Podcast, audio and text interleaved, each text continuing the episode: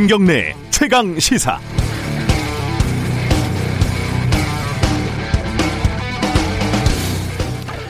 며칠 전에요 이재명 지사가 장사꾼도 신뢰가 중요하다면서 서울 부산 선거 후보를 공천하지 않는 것이 맞다 이렇게 인터뷰를 하지 않았습니까? 여기에 대해서 정청래 의원이 혼자 멋있기 운동을 한다 이렇게 조롱을 했는데 이걸 보고 제가 이틀 전 오프닝에서 요즘 멋있는 정치 보기도 힘든데 좀 멋있으면 안 되냐 이렇게 말씀드린 적이 있습니다. 제가 참 민망하게 됐습니다. 이재명 지사가 어제 불가피하다면 약속을 파기할 수 있다고 자신의 발언을 파기했습니다. 그럴 수는 있습니다. 말이 잘못됐으면 수정을 해야 되고 상황이 달라졌으면 수습을 해야 되죠. 그런데 이재명 지사의 말을 보면요. 본인은 인터뷰에서 무공천에 대한 의견을 얘기했을 뿐 주장은 아니었다고 말하고 있습니다. 박원순 시장 사건에 대해서도 이걸 중대 비리가 아니라고 할 수는 없지 않겠습니까? 이렇게 인터뷰를 해놓고 이제는 잘못이 없다면 책임질 이유도 없다고 유보적인 입장으로 바뀌었습니다. 그러면서 자신의 이전 인터뷰를 보도한 기사를 또 오보라고 규정을 했습니다.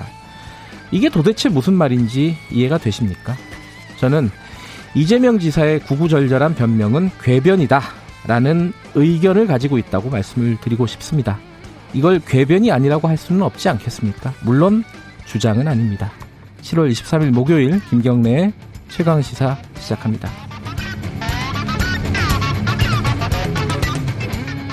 네, 김경래 최강 시사는 유튜브 라이브 열려 있습니다. 실시간 방송 보실 수 있고요. 문자 참여 기다립니다. 짧은 문자 50원, 긴 문자 100원, 샵 9730으로 보내주시면 됩니다. 스마트폰 콩 이용하셔도 좋고요. 오늘 1부에서는요. 어제 박원순 서울시장 성추행 어, 의혹 사건, 네, 피해자 측이 기자회견을, 두 번째 기자회견을 열었는데, 요 관련된 내용, 어, 좀 전문가와 함께 짚어보고요. 2부에서는, 어, 더불어민주당 홍익표 의원, 미래통합당 윤영석 의원과 함께하는 최고의 정치 준비되어 있습니다.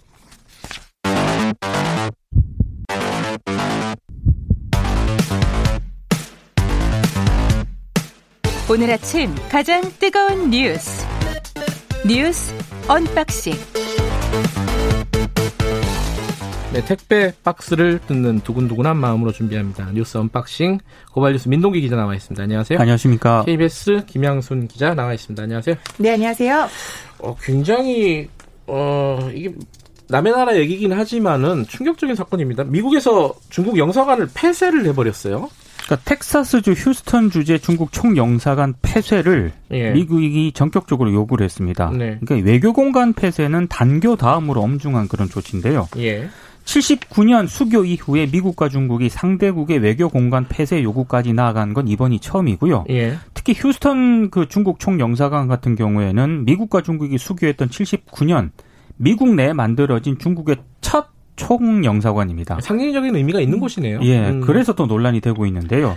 어, 일단 뭐 시설을 폐쇄한 뒤에 외교 인력도 24일 어, 오후 4시까지 철수시키라고 미국 측이 요구를 했고요. 예. 어, 휴스턴 지역 언론 보도에 따르면은 그 총영사관 직원들이 철제 쓰레기통 여러 개에 문서를 넣고 태우는 장면도 목격이 됐고. 119 신, 아, 거긴 911이군요. 신고가 들어갔다면서요. 네, 그러니까 신고까지 들어왔다고 하더라고요. 문서를 태우니까 막 불이 난 것처럼 보였던 모양이에요. 예. 그래서 이제 소방관이 출, 출동을 했는데 이 소방대원들이 총영사관 내부로 또 들어가지 못했다고 합니다. 그 뭔가 아니 뭐 영사관이니까 뭐 기밀 문서가 있겠죠. 그렇죠. 네. 있겠는데 네. 어 그거를 또 급하게 태웠다. 그렇습니다.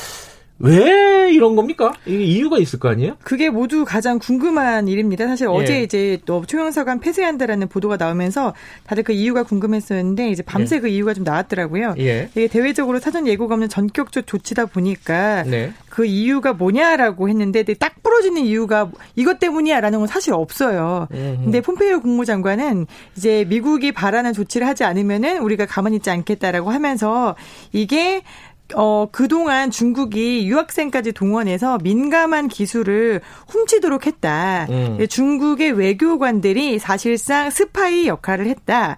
그리고 아하. 민간인과 민간 기업을 대상으로 해서 첩보전을 벌였는데 이게 외교관까지 들어갔다는 거는 중국 정부가 관여하고 있다라고 음흠. 이제 판단을 내렸다라고 이제 이야기가 나오고 있고요. 네. 예, 피터 나바로 미 백악관 무역 제조업 정책국장이 폭스뉴스에서 이런 얘기를 했었어요. 예, 틱톡이나 위챗 같은 중국 앱을 미국에 사용을 금지시키고 있는데 예, 즐겁게 앱을 이용하는 동안에 우리의 정보가 중국 군 그리고 공산당으로 흘러 들어갔다. 그리고 이 앱들이 미국인을 협박하는 개인 정보를 훔치는 데 쓰였고 사업상의 기밀과 지식 재산권을 훔치는 데도 쓰였다.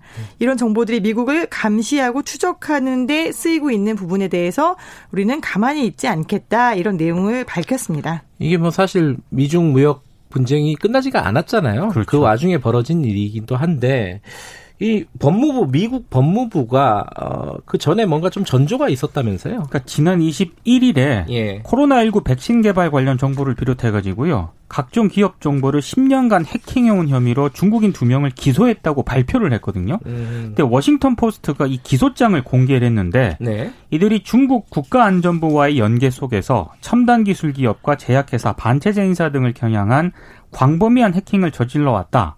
이렇게 또 공소 기소장에 적혀 있습니다. 네. 그러니까 표면적으로는 이런 이유가 지금 어, 총영사관 폐쇄 요구까지 나아간 것 아니냐 음. 이런 분석이 나오고 있는데 한편에서는요. 지금 트럼프 대통령이 재선 준비 중이잖아요. 그렇죠. 지지율이 네. 지금 폭락하고 있기 때문에 결국에는 트럼프 지지율을 끌어올리기 위해서는 중국 때리기밖에 없다. 아하. 그래서 이렇게 강경하게 나오는 것 아니냐라는 그런 분석도 있습니다.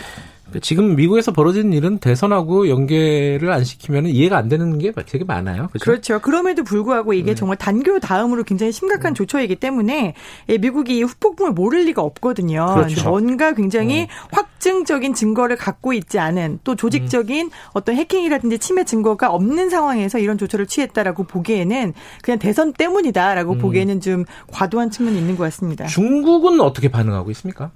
근데 중국은 여기에 대해서 예. 지금 정말 너, 무 말이 안 된다. 미국이 네. 즉시 잘못된 결정을 취소하지 않을 경우에는 중국은 합법적이고 필요한 대응을 하겠다라고 지금 밝히고 있어요. 이제 네. 왕원빈 중국 외교부 외교부 대변인이 어제 정례 기자회견에서 밝힌 내용인데요. 네. 이게 사실 어 휴스턴 총영사관을 폐쇄한다는 결정 자체도 중국 외교부 대변인의 기자회견에서 먼저 나온 얘기입니다. 그렇죠. 미국에서 나온 게 아니라 네. 그렇기 때문에 중국 외교부에서는 이게 지금 오랫동안 중국 총영사관의 정보 수집 활동을 미국이 문제 삼았다라는 얘기를 하면서 우리가 그렇다면은 우한 주재 미국 총영사관을 폐쇄할 수도 있다라는 방안을 검토한다라고 로이터 통신이 여기에 따라서 지금 보도를 했습니다.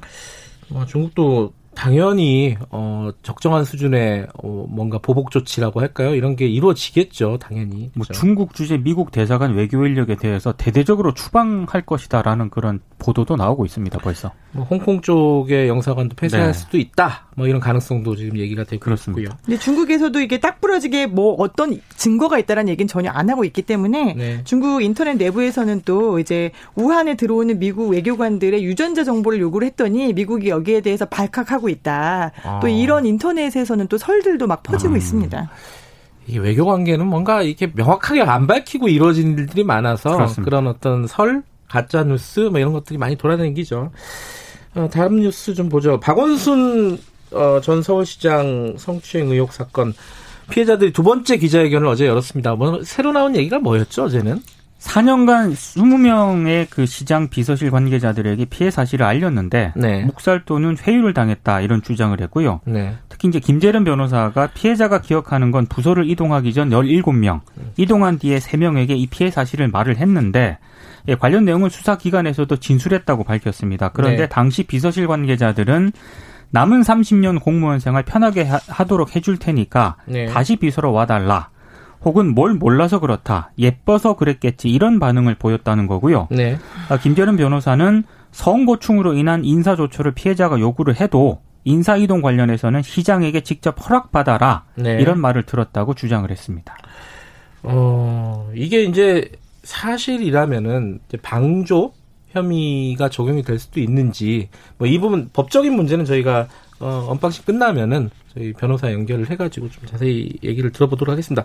서울시에서 이거 관련된 조사를 하고 하려고 하고 있었잖아요. 그건 어떻게 됐어요 지금? 근데 결국 무산됐습니다. 왜냐하면 네. 서울시에서 이제 외부 조사를 이 성폭력 관련해서 여성 단체들과 함께 하겠다 피해자 주체들과 음. 했었는데 이제 지금 이제 피해자 측에서 서울시가 책임 주체이지 조사 주체일 수는 없다라고 어제 합동 조사단의 불참을 최종적으로 선언을 했거든요. 네. 그렇기 때문에 서울시의 진상조사단 구성 자체가 이제 무산이 돼버린 셈입니다. 그래서 음. 어제 서울시 측에서는 어, 참여 거부에는 유감을 표하지만 피해자가 인권위 진정을 통해서 조사를 의뢰할 경우에 서울시는 조사에는 적극적으로 협조를 하겠다라고 또 밝혔습니다.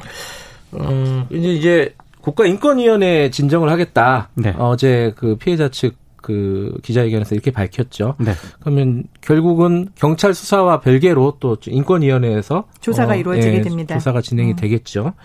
그것도 봐야 될 거고. 근데 경찰 수사는 어떻게 되고 있습니까? 그, 어, 일단 개인 휴대폰 영장은 기각이 됐고 그렇죠. 업무용 휴대폰 그걸 비밀번호를 풀었다면서요? 그죠? 그 업무용 휴대전화 비밀번호를 제보를 받아서 네. 피해자 측으로부터 제보를 받았다고 합니다. 비서니까 알고 있었을 수도 있죠. 그렇습니다. 예. 잔금을 푸는 데는 성공을 했는데요. 근데 이 휴대전화에서는 박원순 전 시장이 숨진 경위와 관련된 그런 자료만 제한적으로 확인을 할 수가 있는 그런 상황이고요. 음, 네. 만약에 성추행 방조나 고소 사실 유출 등의 추가 수사를 위해서는 관련 영장을 경찰이 다시 발부받아야 되거든요. 네. 그러니까 경찰 수 사는 조금 삐걱거리는 그런 상황입니다. 음. 근데 어제 또 새로 나온 얘기가 어, 피해자 측 변호사가 경찰에 고소장을 제출하기 전에 검찰과 통화를 했다는 거예요. 그죠? 그렇습니다. 어, 이, 근데 검찰은 또 수사를 하지 않았어요? 이건 어떻게 된 거예요, 경위가? 이게 굉장히 타임라인이 좀 갈수록 이상해지고 있는 네. 건데요. 이제 박원순 전 시장이 실종이 된 게 9일입니다. 네. 지금까지 밝혀진 걸로는 그 전날인 8일 오후 3시에 임순영 젠더 특보가 불미스러운 일이 없으십니까? 라고 물었다는 거였잖아요. 네. 그리고 그 이후에 밝혀진 게 이 피해자 측 변호사가 오후 한 2시 반쯤 그러니까 네. 8일 오후 한 2시 반 쯤에 경찰에 전화를 해서 서울시의 고위 책임자가 이런 일이 있다라고 얘기를 했다는 거예요. 음. 그래서 그게 가장 앞선 일이다. 있다라고 저희가 생각을 하고 있었는데 어제 기자회견에서는 그보다 하루 전에 그러니까 7일에 서울중앙지검 여성아동범죄조사부 부장에게 네. 전화를 해서 면담을 요청을 했다. 으흠. 그랬더니 이 피고 소인의 신원을 알아야지 면담 여부를 검토할 수 있다라고 해서 7일에 즉 실종 이틀 전에 피고 소인이 누구인지 말을 했다는 겁니다. 아 박원순 시장이다라고 그렇죠. 검찰에 알렸다는 거죠. 검찰에 이틀 네. 전에 이미 알렸고 예. 그 이야기를 듣고 그 다음 날 8일 오후 3시에 이 여조 부장하고 면담을 하기로 약속까지 했다라고 음흠. 밝혔어요. 그런데 이게 어, 그날 저녁, 즉, 이틀 전이죠. 실종 이틀 전에 저녁에 부장검사가 자신의 일정을 이유로 면담을 취소했다라고 이제 변호사가 주장을 했고요. 이 면담을 취소를 했는데 면담이 불발된 상황에서 중앙지검에 이제 박 전 시장을 고소하는 것은 적절치 않을 것 같다라고 해서 그 다음날 오후 3시에 면담하기로 했던 그 시각에 예. 서울지방경찰청에 연락을 해서 고소장을 접수를 했다라고 음. 이제 타임라인을 좀 더 앞선 타임라인을 밝혀놨습니다. 근데 그러면은 이게 사실 박원순 시장 측에게 이 고소 사실이라든가 이게 이제 어떻게 유출이 됐느냐 이게 쟁점 중에 하나잖아요. 그렇습니다. 검찰의 입장은 뭡니까? 거기서 셌을 수도 있는 거잖아요. 그러니까 서울중앙지검이 어제 입장을 내놓았는데요. 예. 해당 부장은 사전 면담이 절차에 맞지 않는다고 판단을 했고 네. 일단 부적절하다고 말을 해주면서 검토를 해보고 다시 연락하겠다고 했다는 겁니다. 음흠. 근데 퇴근 무렵에 그 김재련 변호사에게 다시 전화를 해서요. 네. 일정이라든가 절차상 사전 면담은 어려우니까 필요하다고 판단이 되면 절차에 따라 고소장 점수를 안내하도록 그렇게 안내했다는 거고요. 네. 상급 기관에 보고하거나 외부에 알린 사실이 절대 없다 이렇게 강조를 했는데 근데 상급 기관에 안 했다는 거지 내부적으로 보고를 안 했다는 얘기는 아니잖아요. 그래서 이게. 일부 언론이 그렇죠? 오늘 보도한 내용을 보니까 음. 원래 주요 사건 같은 경우에는 차장 검사, 지검장까지 보고가 되기 때문에 과연 이성윤 서울중앙지검장에게 보고가 안 됐겠느냐라고 의혹을 제기를 하고 있습니다. 상식적으로 생각하면 보고가 됐을 거예요. 그죠? 근데 물론 이제 밝혀져야 될 내용이지만은 네. 그 어디서 유출이 됐는지 참 어렵네요. 이게 왜냐하면 경찰도 있고 청와대도 있고 이제 또 검찰도 있고요. 그죠? 그렇습니다.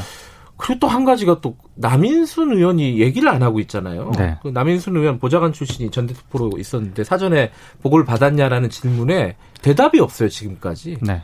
그 거기서도 문제가 있을 수도 있고 지금 여러 군데에서 다 이렇게 얘기가 흘러나갔기 때문에 이 유출도 이게 강제 수사를 안 하면 사실 정확하게 그런 얘기는 좀 어려워 어, 보입니다. 예. 음. 또 하나 좀 그 이거는 이제 유출과 관련된 그런 의혹이고요. 예. 또 하나는 그 김재련 변호사가 예. 왜 이 얘기를 1차 기자회견 때 안 했을까? 뭐 이런 또 문제 제기도 음. 나오고 있습니다. 음.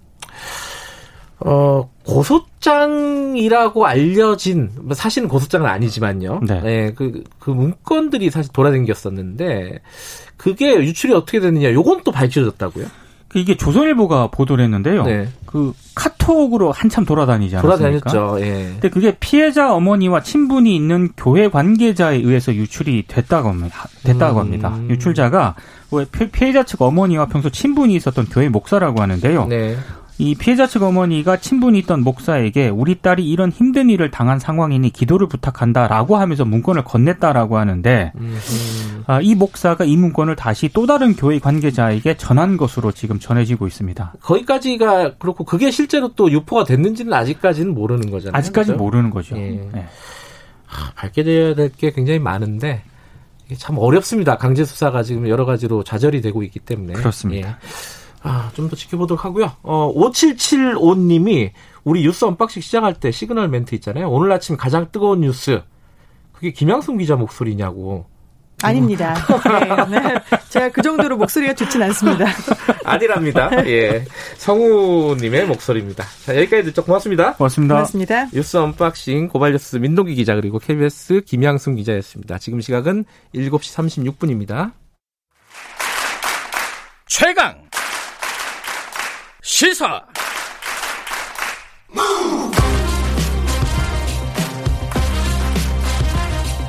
지금 여러분께서는 김경래 기자의 최강 시사를 듣고 계십니다.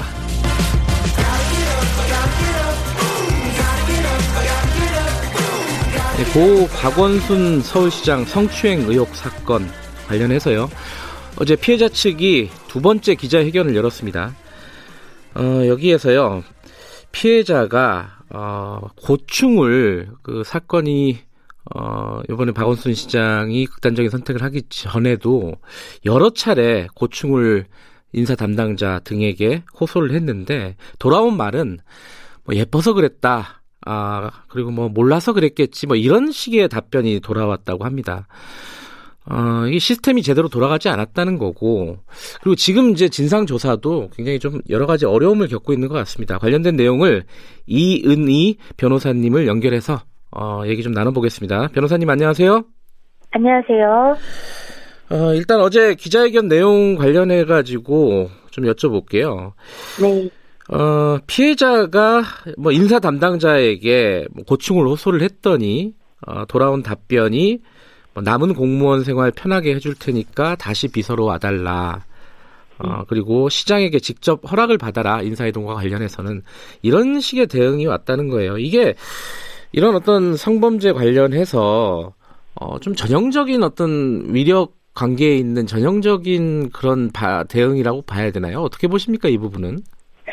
사실 이제 과거에는 그런 일들이 되게 많이 일어났었는데 최근 이제 한국 사회의 미투 운동이 이제 활발해진 이후로는 좀 많이 지양됐던 부분이기는 해서 네. 이 상황이 지금 언제 어디서 누구에게 어떻게 이야기가 전달이 되었는데 그것에 대한 대답이 이렇게 나왔다라는 부분이 일단은 확인이 조금 더 구체적으로 돼야 될 것 같고요. 네. 만약에 이런 말을 정말 그 인사 담당자한테 피해자가 했는데도 네. 피해 사실을 알리고 인사 이동이라든가 분리 조치라든가 네. 여러 가지 이제 조치를 요구했는데도 불구하고 이런 식의 묵살이 있었다면 이건 대단히 중대하고 심각한 문제죠. 이게 중대하고 심각한 문제인지는 알겠는데 이 법적으로요. 네. 어, 방조 혐의가 적용이 될 수 있는 겁니까? 어떻게 보십니까 법적으로는? 그러니까 어떤 방조라는 이야기가 들어가려면 네. 그 원 범죄 사실이 확인이 돼야 됩니다. 사실은. 아하, 예, 예. 근데 예를 들어서 지금 문제가 되고 있는 건 강제추행이 있었느냐, 예를 들어 그런 네. 것이라면 강제추행이 확인이 돼야 방, 강제추행이 있다라는 전제하에 강조가 있었다, 이제 뭐 있었는지 여부 이런 것들을 이제 좀 따져볼 수가 있는데 현재로서는 그것은 좀 어려워 보이고요. 다만 네. 이런 부분들이 확인이 된다면 지금 이 이야기를 들었던 그러니까 구체적인 이야기를 들었는데도 인사 그 담당이고 어떤 그런 업무를 처리할 책임이 있는 자리에 있었는데도 하지 않았다는 이 사람 직무유기나 나 권한남용 음. 여지가 있는지를 따져볼 수 있을 것 같고 네. 만약에 이제 이런 부분들을 피해자가 민사적으로 이제 불법행위 책임을 다툰다고 한다면 서울시의 불법행위 책임을 묻는 거에는 굉장히 큰 영향을 줄 수 있는 요인이 됩니다. 근 이제 그 법적인 문제를 떠나서요. 서울시에는 네. 사실은 성폭력 고충 상담 제도 이런 시스템이 있었잖아요. 네, 근데 이것을 이게 제대로 작동을 안 했다는 겁니다. 그러니까 이게 사실은 어 그 대상자가 이 네. 신고의 네. 대상자가 서울시의 가장 높은 사람 어, 네. 서울시의 수장이기 때문에 이게 시스템이 작동을 안 했다고 봐야 되는지 어떤 이런 시스템이 좀 보완이 필요한 게 아닌가 이런 생각도 들어요.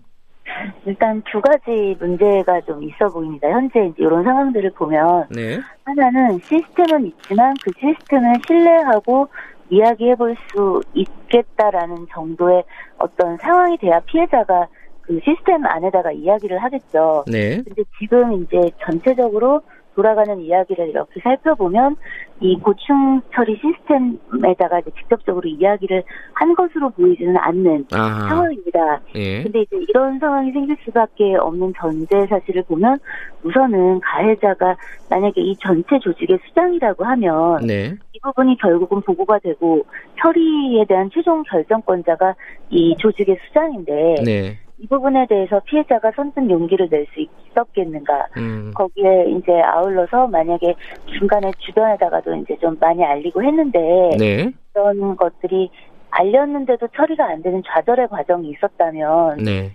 총처리 시스템이 있다 하더라도 그림의 떡, 강 건너 불 이런 느낌인 거죠.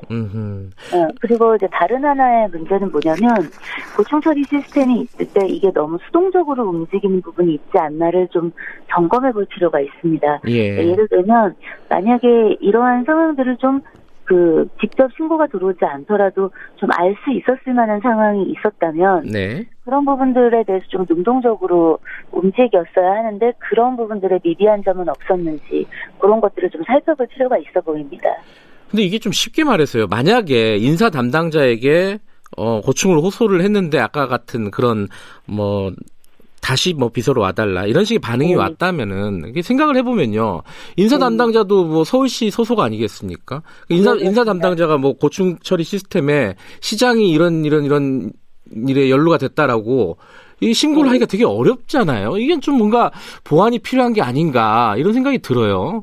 예, 맞습니다. 만약에 이제 이 시스템의 보고 라인에 대한 매뉴얼도 좀 정비가 필요한 게 예를 들어서 이제 그 지목을 받은 가해자로 지목받은 당사자가 네. 어떤 그 이 조직의 어떤 수장 정도의 지위에 있다면 이런 어떤 신고가 들어왔다라고 하는 보고라든가 인사위원회의 어떤 개최와 관련된 어떤 부분들에 대한 보고 체계를 그 시장에게 가거나 이제 이 기관의 수장에게 가는 게 아니라 다른 어떤 경로로 뭐 다른 사람이 결정하게 하는 어떤 그런 제도적 음. 보완은 반드시 필요해 보입니다. 네. 이 관련된 어떤 진상 규명이라든가 수사 상황도 좀 여쭤봐야겠는데요. 지금 네. 경찰이 어 예컨대 서울시와 관련된 압수수색 영장을 신청을 했는데 그것도 기각이 됐고 네. 휴대폰 네. 박원순 시장의 개인 휴대폰 그 압수수색도 네. 기, 어, 영장도 기각이 됐어요. 네. 이게 기각이 된 이유는 뭐라고 생각하십니까 이 부분은? 지금 이제 문제가 되고 있는 휴대폰은 그 박원순 시장의 휴대폰이잖아요. 그렇죠. 예. 확보를 한 것도 있고 확보를 못한 것도 있고. 예. 그런데 이분의 어떤 사망의 원인과 관련된 부분이라든가 유출 경위 같은 것들과 관련해서 좀 그 조사 부분이 좀 보완돼서 압수수색 영장을 청구했다면 지금 이제 사망 관련된 부분에서는 압수수색 영장이 다 기각이 된 상황은 아닌 걸로 음. 알고 있는데 그 부분은 아마 다시 처리가 될 걸로 보입니다. 아, 그런데 이 재신청을 할 걸로 예. 예, 예, 다시 처리 그 다시 신청을 아마 할 것으로 보이는데요. 네. 이 원래 고소가 됐던 사안 같은 경우는 공소권 없음으로 이미 처리가 됐고 음흠. 지금 성추행 강조가 있냐 없냐를 수사하겠다라고 한다면 네. 예를 들어서 원안 자체가 조사하기 수사하기 어려운 상황인데 네. 그 부분에 방조를 수사하기 위해서 강조 여부를 수사하기 위해서 지금 당사자 사망한 당사자의 휴대폰을 압수수색하는 게 실익이 있냐 혹은 온당하냐의 부분 때문에 법원이 이 부분 반려한 것도 있고 음. 다른 측면에서는 네. 방조를 했다면 방조한 다음에 그 사람들이 뭐 저기 박원순 시장에게 보고를 했을 것인가, 뭐 그걸 보겠다는 건가 음. 이런 것들 때문에 그런 것들을 조사하고자 하는 거라면 사실상 지금 압수수색 하겠다고 하는 그 박원순 시장의 휴대폰과 네. 지금 수사하겠다고 하는 어떤 방조나 무긴 관련된 부분들의 연관성.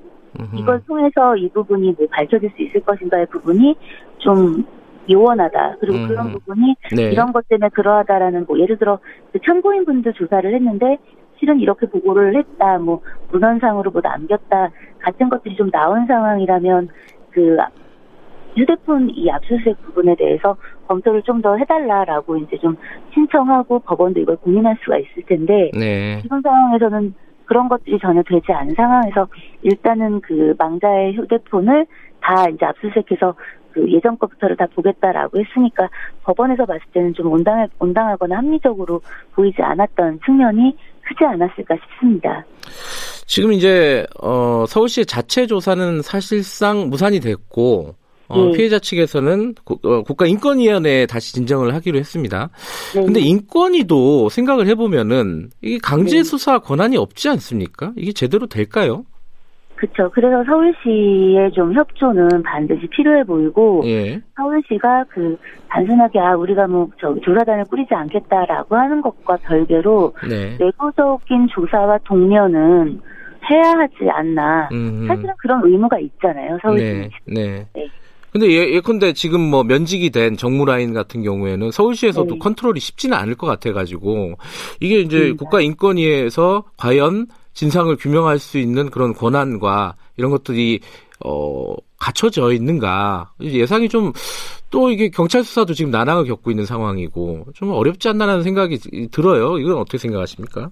현실적인 것들을 말씀을 드리자면 네. 이제 예를 들어 정무비서 라인 예. 비롯해서 지금 이제 좀 방조나 묵인이 있었던 거 아닌가라는 네. 어떤 수사가 좀 강제적으로 만약에 이루어지려면 그분들이 피의자로 특정이 돼야 됩니다. 네. 어떤 혐의에 대한 음흠. 그게 아니라 참고인이라면 네. 사실은 그게 수사기관이라 하더라도 그 사람들에 대해서 참고인에 대해서 강제로 이제 뭐 구인하거나 뭐 음. 저기 압수색을 뭐 할 수 있거나 이런 것들이 좀 어렵습니다. 네. 그래서 이제 그런 측면에서 본다면 사실은 어디서 해도 그 이런 참고인들에 대해서 강제적으로 뭔가 말을 하게 할 수 있는 방법은 없죠. 오히려 이분들이 아 이거는 저기 사실대로 말을 하고 이 조사에 협조를 해야겠구나라는 인식의 전환이 좀 지금 필요한데 네. 그 부분에 있어서는 민주당이나 서울시 측이 좀 이제 양쪽에서 다 이 관련자들에 대해서 좀 촉구하고 좀 그런 부분에 대해서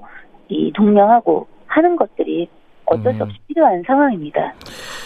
이게 그렇게 뭐 원활하게 어, 진행이 될 것 같다 이런 생각은 좀 어렵지 않나라는 생각은 드는데 근데 어제 네, 새로 나온 얘기가 있습니다. 그 이 피해자 측이 그러니까 피해자 측의 변호사가 네. 경찰에 고소하기 전에 검찰의 부장과 어, 부장 검사와 통화를 했다는 음. 거예요. 근데 네. 면담 약속을 잡았다가 그게도 어, 면담이 이루어지지 않았고 네. 근데 뭐 외부로 유출은 안 했다고 이제 검찰 측에서 밝히긴 했는데 네. 이 부분은 좀 의아해요. 이런 좀 중대한 사건이 어 검사에게 보고 아 저기 신고가 들어갔는데 아예 네. 뭐 면담 약속도 취소를 하고 어 고소장을 제출해라 이렇게 반응을 했다는 게 좀 납득은 가지 않습니다. 상식적으로 어떻게 보십니까 이 부분은? 저는 여러 가지 이제 가능성은 있는데 네. 그이 부분이 통상 저희가 이제 고소를 하고 어떤 상황들을 이제 수사를 진행하게 되는 상황에서 네. 검찰에 이제 고소 전에 논의를 해볼 수는 있는데 네. 검찰 측이 이 논의를 해야 되는 게 의무냐면 그렇진 않습니다. 아하, 그러니까 예. 통상 고소를 접수하기 전에 우리를 만나서 이 얘기를 들어달라라고 했을 때 네. 이제 그 부분을 들을 필요가 있을 것인가 그게 실익이 있을 것인가 아니면 나중에 오히려 이제 이 공정한 수사를 하지 않았다라는 어떤 시비 부설수 이런 음. 거에 오를 수 있는 가능성이 있다면 이건 그냥 이 정상적인 절차, 일반적인 절차 안에서 움직여라라는 어떤 판단을 했을 가능성도 있어서 음흠. 어떤 지금 이 약속이 무산된 만남의 약속이 무산된 어떤 그 전제 상황이 뭔지를 저, 제가 음. 단언하기는 음. 어렵지만 네. 그게 어떤 이 서울시장의 문제니까 묵인하겠다 뭐 이런 것이라기 보다는 네. 오히려 부담스러우니 거리를 두자라는 쪽에 가깝지 않았을까라는 음, 추정을 좀 해봅니다. 네. 그리고 어제 이제 피해자 측에서 이렇게 밝혔습니다. 이제 그동안에, 어, 일부, 일부 내에서는 그 얘기를 했었거든요. 증거를 좀 내놔봐라. 이게 네. 성추행이 있었다면은 정확하게 네. 증거를 내놔야지 납득이 되지 않겠냐라는 그런 식의 요구들이 좀 있었는데 그 부분에 대해서 공개할 계획은 없다. 수사기관에 음. 제출할 것이다. 요 논란은 어떻게 보십니까? 이게 어, 증거를 내놔라. 이 부분은 어떻게 보십니까? 그러니까 워낙 이슈가 이제 크게 되고 사회적 파장이 큰 사건이니 음, 네. 이제 사람들의 바램 혹은 이런 대중들의 어떤 요구들이 이제 터져 나오는 부분들이 있는 건 어쩔 수 없겠지만 네. 근데 피해자들이 모든 피해자들이 이런 류의 사건에서 증거를 정확하게 다 갖추고 있다라고 어떻게 단언하기도 어렵고 수사가 필요한 부분도 있고 네. 더구나 피해자의 입장에서 이런 어떤 성범죄와 관련해서는 만약에 피해가 있다라고 하면 그 증거들도 그 피해의 내용이라든가 상황을 연상하게 하고 뭔가 그 부분이 다른 이야기들로 회자될 수 있는 여지가 있는데 음흠. 그 부분을 피해자가 굳이나 대중 앞에서 공개해야 하는 건지. 공개해야 될 의무가 있는지는 좀 의문입니다. 네. 그래서 그 빨리 이제 인권위에서 조사 착수를 좀 했으면 좋겠고 네. 그렇게 되기 위해서 피해자 쪽에서도 그 진정을 좀 서둘러 줬으면 좋겠고 네. 그리고 좀 언론이나 이 대중들은 네. 이런 부분의 조사 결과를 좀 기다려서 그 조사 결과를 음. 그 보고서 이야기 해도 충분하지 않겠나 생각합니다. 음. 알겠습니다. 어제 어, 고 박원순 시장 서울 어, 서울시장 성추행 사건과 관련해서 피해자의 기자회견이 있었는데 그 부분과 관련된 어, 얘기를 이인희 변호사와 나눠봤습니다. 고맙습니다. 감사합니다. 네, 어, 기자회견을 들어도 뭔가 좀 답답하다 이런 의견 주신 분들도 꽤 있네요. 좀 기다려야 될 것 같습니다. 어, 여러 군데에서 어, 여러 가지 의혹에 대해서 지금 조사하고 수사하고 있으니까 좀 기다려 기다려서 어, 그 다음에 좀 얘기를 해보는 게 적절하지 않나 이런 생각이 듭니다. 어, 2부에서는요, 어, 최고의 정치 더불어민주당 홍익표 의원, 미래통합당 윤영석 의원과 함께 어, 여당발 행정수도 이전에 대한 여야의 입장을 들어보겠습니다. 어, 잠시 후에 8시에 뵙겠습니다.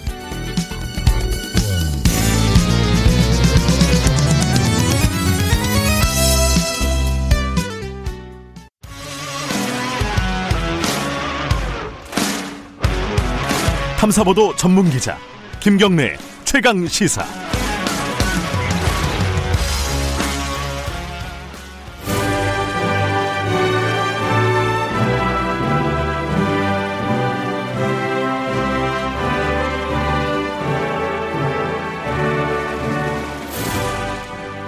전국의 가장 뜨거운 현안을 여야 의원 두 분과 이야기 나눠보는 시간입니다. 최고의 정치 오늘도 두 분 나와 계십니다. 더불어민주당 홍익표 의원님 안녕하세요. 네 안녕하세요. 그리고 미래통합당 윤영석 의원님 안녕하세요. 네 반갑습니다. 에, 김경래 최강시사는 유튜브 라이브 열려 있습니다. 실시간 방송 보실 수 있고요. 어, 문자 참여 기다립니다. 샵 9730 짧은 문자 50원 긴 문자 100원 스마트폰 콩 이용하셔도 좋습니다. 오늘 얘기 중에 이 얘기부터 좀 해보죠. 이 여당발 행정수도 이전? 어, 이 얘기를 갑작, 뭐 요즘 말로 갑툭튀라고 하나요?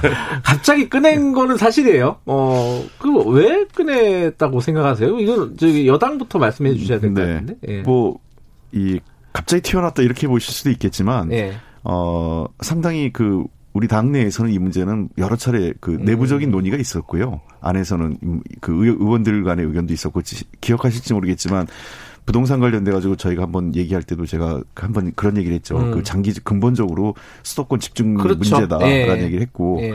그래서 이 행정 수도 이전 문제가 어 갑 이제 김태정 원내대표 발언을 통해서 공개가 됐을 뿐이지 네. 그 내부적으로는 이게 그 해야 되는 것 아니냐라는 음. 얘기를 지속적으로 해왔던 겁니다. 그리고 근본적으로 수도권의 인구가 너무 많이 유입되고 이건 일 그러니까 경제적으로 집중되고 인구가 집중되다 보니까 어 하나는 수도권도 과밀화돼 있을 뿐만 아니라 지방이 소멸 위기까지 있어요.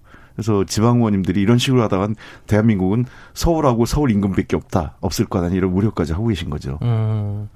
근데 사실 이제 어 충청도의 지역구를 갖고 계신 분들은 이해관계가 직접적으로 연관이 되는데 두 분 다뭐 뭐, 홍, 홍, 홍 의원님은 이제 서울이시고, 네네. 어, 윤 의원님은 이제 양산이시고. 네.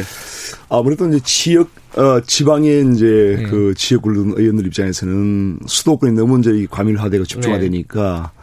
지역 균형 발전이 굉장히 중요한 화두죠. 네. 뭐 그런 의미에서 이제 이 행정 수도 문제는 뭐 오랫동안 이제 논의가 되어 왔고 상당 부분 진척이 되었고요. 그래 네. 이제 그 당시 수도 이전 완전히 하려다가 이제 결국은 헌재에서 이제 이것이 어그 위헌 심판이 나는 바람에 네. 그렇게 되는 상황인데 일단 저희들이 이제 문재인 정부가 지금 3년이 넘었습니다. 그런 상황인데 그동안에 이제 이 서울 집중화 현상에 대해서 문재인 정부가 어떻게 보면 손을 놓고 있다가 이 국민들이 이제 이 부동산값 어, 폭등이 되고 이제 상당히 불만이 어 상당히 이제 지금 거세지 않습니까?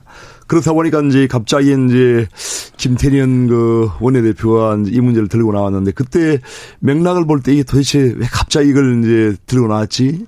아, 결국은 이제 이게 어 국민들의 어떤 불만을 딴 곳으로 돌리기 위한 그런 뭐 사실은 이제 이슈 전환 그런 어 용이라고 봐야죠. 봐야 되는데 네. 그렇죠. 네. 어, 그런 걸 봐야 되는데 어, 그렇지만 이 문제는 이제 뭐 그런 것과는 별개로 좀 심도 있게 한번 또 논의를 해볼 필요도 있다고 생각이 듭니다.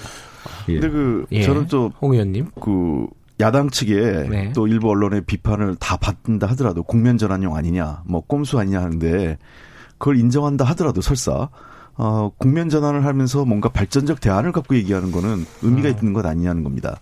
음. 뭐 예를 들면 부동산 문제에 대해서 어, 제가 여러 차례 저도 말씀드렸지만 근본적인 그 이 수도권 집중 문제 해결하지 않으면 안 된다. 음. 또 일부에서 제기하는 거는 수도권 그 공동화 우려를 또 제기하는 분들도 계세요. 네. 서울이 그러면 뭐 빠져나가면 우려가 되는 것 아니냐 하는데 제가 서울 성동구에 네. 이제 지역구 있는데요. 어디하고 비교를 많이 하면 마포스 그 상암지구하고 비교를 많이 합니다.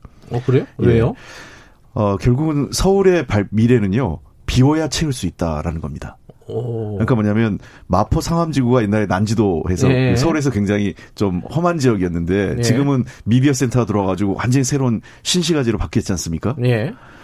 최, 최고의 그 서울에서 핫한 지역 중에 하나이죠. 근데 그 뭐냐면 새로운 땅이 생기니까 그게 가능했습니다. 음. 근데 성동구 같은 구도심권, 종로구도 그렇고 성동구도 그렇고 이런 데서는 뭘 하나 유치하려면 뭘 하나 없애야 돼요. 아하. 어, 비어 있는 땅이 없습니다. 예. 어, 그런 측면에 거의 없는 거예요. 비어 있는 땅이요. 그러다 보니까 어, 많은 분들이 그 서울의 공, 공동화를 우려하는 게 아니라 서울의 미래를 위해서 비워줘야 어, 예를 들면 4차 산업혁명이라든지 또는 어, 미래 산업과 관련된 것을 경제 경제 중심으로서 역할을 할 수 있고 어, 이 서울은 그런 그런 더 훨씬 더 에너제틱 이 그 활력적으로 좀 바뀔 수 있다고 보고 있습니다. 예. 윤희원님, 그, 근데 이제, 아까도 말씀하셨는데, 음. 그러면 사실 국면 전환이냐라는 논쟁은 필요가 없는 것 같아요. 왜냐하면 국면 전환이라고 주장하니까, 그러면 국면 전환일 수도 있는데, 네. 어, 진작에 논의해보자, 뭐 이런 그렇죠. 거잖아요. 그죠? 예. 그 부분은 뭐 서로 간에 인정이 어느 정도는 되는 부분인데, 같은 당의 이제 정진석 의원 같은 경우에, 어, 공개적으로 찬성 입장을 밝혔단 말이에요. 그럼 미래통합당 내부에서도 이걸 찬성하는 사람들이 꽤 있을 수 있다. 이렇게 볼 수 있는 거 아니에요? 네, 뭐 그거는 당연히 이제 있을 수 있죠. 예. 어, 당연히 있을 수 있는데 이제 그런 과연 이제 지금 대부분의 이제 중앙행정기관은 다 이제 세종시를 일단 이전을 한 상태고요. 예. 어, 지금 남아 있는 것이 이제 국회 또 일부 이제 일부 중앙행정부처, 네. 뭐 청와대 이 정도인데 다 합친다고 해도 그게 그래 크지 않거든요. 음. 지금 이미 어, 중앙행정기관이 세종시에 가 있는 게 훨씬 더 지금 비중이 크단 말입니다. 네. 그런 상태에서 일부 남아있는 기관을 옮긴다고 해서 이제 그게 얼마나 그런 그 어떤 서울, 서울의 기능을 분산하는 그런 효과가 있겠는가 하는 부분에서 우리가 이제 의문이 제기가 될 수가 있고요. 예. 그래서 또 이제 그렇게 한다 하더라도 이 어떤 절차적인 정당성을 분명히 확보를 해야 됩니다. 음. 왜냐하면 그 당시에 2004년 당시에 어 헌법재판소에서 이제 이걸 위헌 판결을 할 때 그 내용을 보면은 일단 수도의 그 기준은 국민의 대표 기관인 국회가 어디에 있는가 그것이 굉장히 중요하고요. 그 다음에 이제 그것을 어 옮기는 수도를 이제 바꾸는 것에 있어서 국민 국민들의 어떤 투표권 그걸 음. 이제 보장을 해야 된다. 그래서 국민 투표에 의한 개헌을 해야 된다는 것이거든요. 음. 그래서 이러한 그 어떤 수도를 옮기는 그런 문제이기 때문에 예. 어 절차적인 측면에서 볼 때 어 개헌을 통해서 헌법을 개정하는 그런 정도의 어, 그 절차를 밟지 않으면 안 된다고 저는 어, 생각합니다. 그러니까 이 부분이 조금 이렇게 좀 복잡하던데 네. 개헌을 꼭 해야 되는 거예요? 아니면 법으로 가능해요? 이 여당에서는 어떻게 지금 그 플랜을 좀 짜고 있습니까? 어, 몇 가지 시나리오가 가능할 수 있다고 예. 보는데요. 우선은 헌재와 관련된 부분은 어떤 방식이든 해소가 돼야 됩니다. 예. 왜냐하면 사실은 지난 그 2004년에 헌법재판소의 결정이 그 당시 저는 뭐 정치 안 할 때지만 아 그러셨나요? 예, 어뭐 연구소에 있을 때인데 정말 황당한 판단이었죠. 그러니까 그 조선시대 우리나라는 사실 불 그 성문헌법 국가잖아요. 예. 관습법과 불문헌법 우리나라 헌법 체계가 아닌데 법 체계가 아닌데 헌법재판소가 불문법이라고 하고 경북대전까지 끌어들여 가지고 조선시대 서울이 수도다 수도다. 아, 옳고 그름을 떠나서 좀 어렵긴 했어요 그때 예, 판결이. 좀 황당했죠. 예. 그러면 그 통일신라와 고려시대 역사는 그냥 우리 역사에서 다 부정한 건지 헌법재판소는 음. 경주도 옛날에 수도였는데 통일신라에선 그러니까 그런 측면에서 그좀 황당한 판단이 있었고 그래서 첫 번째는 우리가 다시 특별법을 내서 네. 어 헌법재판소의 위헌 여부를 다시 심의받을 수 있는 게 하나 있고요. 네. 어, 두 번째는 여야가 합의해서 아예 그러면 뭐 개헌을 해서 뭐 그 수도를 수도와 관련된 규정을 뭐 둔다든지 뭐 이런 걸 해서 그 해소할 수 있는 방법이 있겠죠. 그리고 저는 기본적으로 아까 윤 의원님 말씀하신 것처럼 국회가 꼭 이건 국민 투표를 뭐 할 수도 있고 안 할 수도 있는 게 대의제라는 것은 국민의 대의기구로서 국회가 일정 부분 권한을 위임받은 거 아니겠습니까? 그렇다면 어 여야가 합의가 잘 원만히 이루어진다면 어 합의에 의해서 법이 발의되고 어 헌법 헌재 위헌 여부를 심시해서 심의해서 어 해소가 된다면 저는 그 국민 투표나 개헌 없이도 가능하다 이렇게 보고 있습니다. 예, 이명석 의원님. 수도를 옮기는 문제는 매우 중요한 문제죠. 국가 중대사 아닙니까? 그런 것은 이제 국민들의 어떤 의사를 묻지 않고 국회가 그냥 그 법으로 결정을 해석을 한다. 그건 상당히 좀 저는 좀 미약하다고 생각합니다. 그래서 이런 부분은 이제 국민들의 어떤 투표권, 국민들의 의사를 묻는 과정이 반드시 필요하다고 생각이 들고요. 그래서 그런 것을 그런 것마저 부인하면 결국은 이제 그렇게 해서 개헌을 하지 않으면은 어 결국은 이제 헌재의 판결을 번복하는 것밖에 안 되지 않습니까?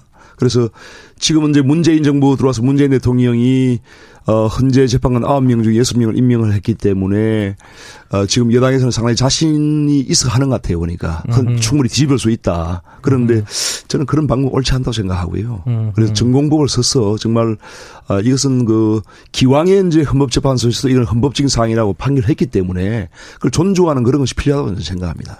네. 저는 좀 예, 제가 말씀드린 거는 뭐 국민투표 필요 없다 이런 차원이 아니라 어, 여야가 합의가 잘 돼서 어, 특별법을 음. 공동으로 발의해가지고 된다면 그렇다면 뭐 개헌이나 국민투표까지 가지 않고 헌재 다시 위헌 여부를 해서 그래도 헌재가 위헌이라 위헌이라고 또 판단한다면 어 개헌을 할 수밖에 없겠죠. 그러니까 제가 말씀드리는 거는 이 헌재가 뭐 우리 우리 쪽 구성원이 이제 늘어나서 자신 있다 이런 게 아니라 저는 2004년의 판단 자체가 너무 황당했고 어 이제 16년이 흘렀기 때문에 어 충분히 어 다른 판단을 할 수 있는 여지 시대가 바뀌었기 때문에 가능하지 않을까 생각을 하고요.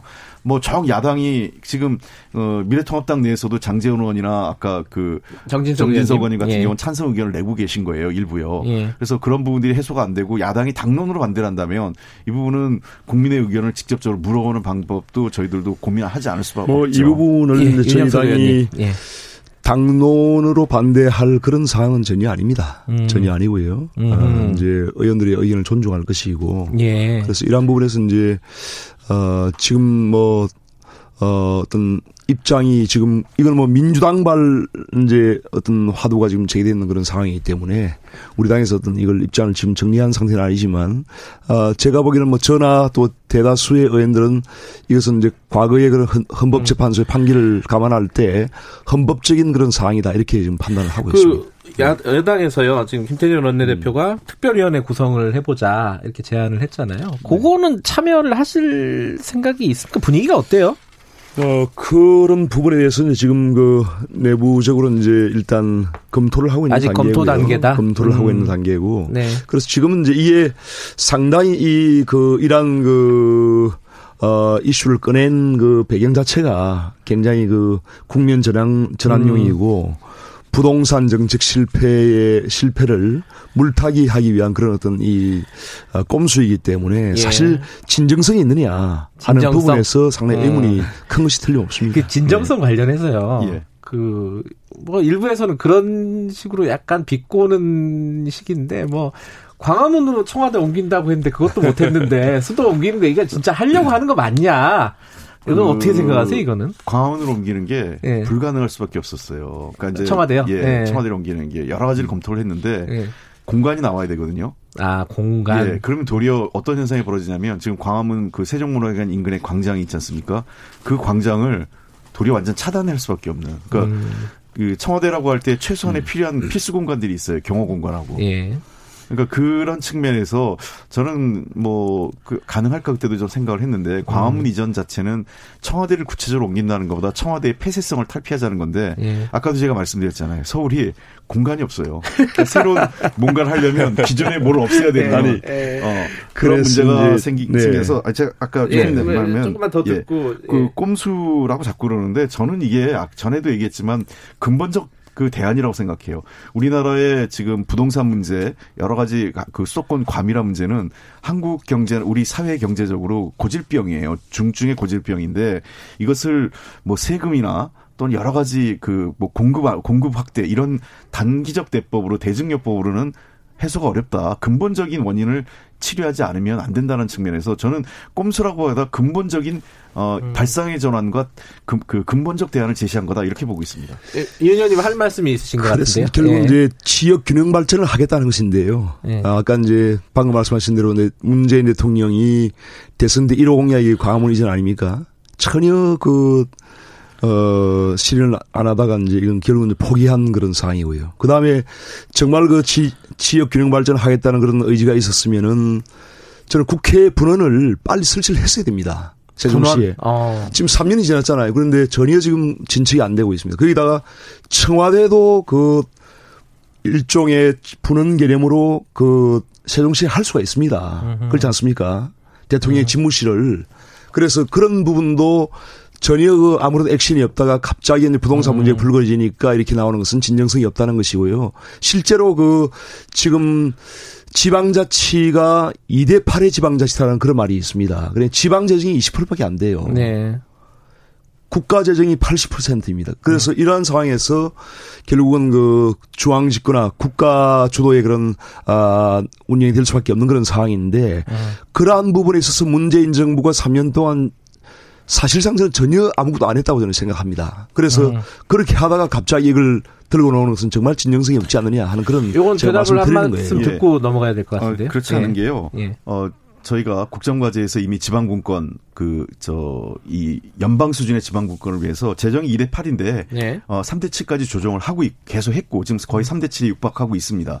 그래서 아직 아직은 도달 못했는데 네. 3대 7로 가고 있고 궁극적으로는 4대 6까지 가야 된다고 생각을 합니다. 근데 이게 잘 아시는 것처럼 어, 그 정권과 무관하게 그게 뭐 저희 우리 당 정권이 박근혜 정부 때보다 오히려 후퇴하고 있어요. 아니 안 그렇습니다. 그런 재정의 어떤 그런 측면에서 볼 때. 재정 부분 많이 했고요. 네. 그래서 현재 중앙에서 했던 거를 지방으로 이전한 게 상당 부분 있습니다. 그래서 저 시도당 그 시도지사 연석회의에서 관련된 내용들이 계속 꾸준하게 얘기됐고 3대 7까지는 저희가 이미 계, 계획대로 추진해 가고 있어요. 음. 근데 이제 그 말씀에 이제 한 말씀씩 들었으니까요. 아까 이제 수도권 과밀화 이게 근본적인 문제고 그걸 해소해야 된다고 말씀하셨는데 이 부동산과 연결해서 생각하면요. 국회하고 청와대 옮기면은 서울의 부동산 해결이 될까? 이게 이제 궁금한 부분이고 또 하나는 그러면 저쪽 예를 예컨대 이제 세종시로 옮기면은 세종시가 또 부동산 난리가 나지 않을까 벌써 막 움직인대요 막 이 말 나오고 나서 음. 그게 좀 궁금해요 어떻게 지금 생각하고 계신지 그런 부분에 대해서는 이거는 홍 의원님이 좀 말씀해 어, 주시죠 저는 그래서 뭐 제가 지금 여러 가지 정책 대안들 네. 같은 걸 생각을 하는데 어 공급 확대만 갖고는 해결할 수 없고요. 그 네. 공급을 어떤 것을 공급할 거냐 문제입니다. 네.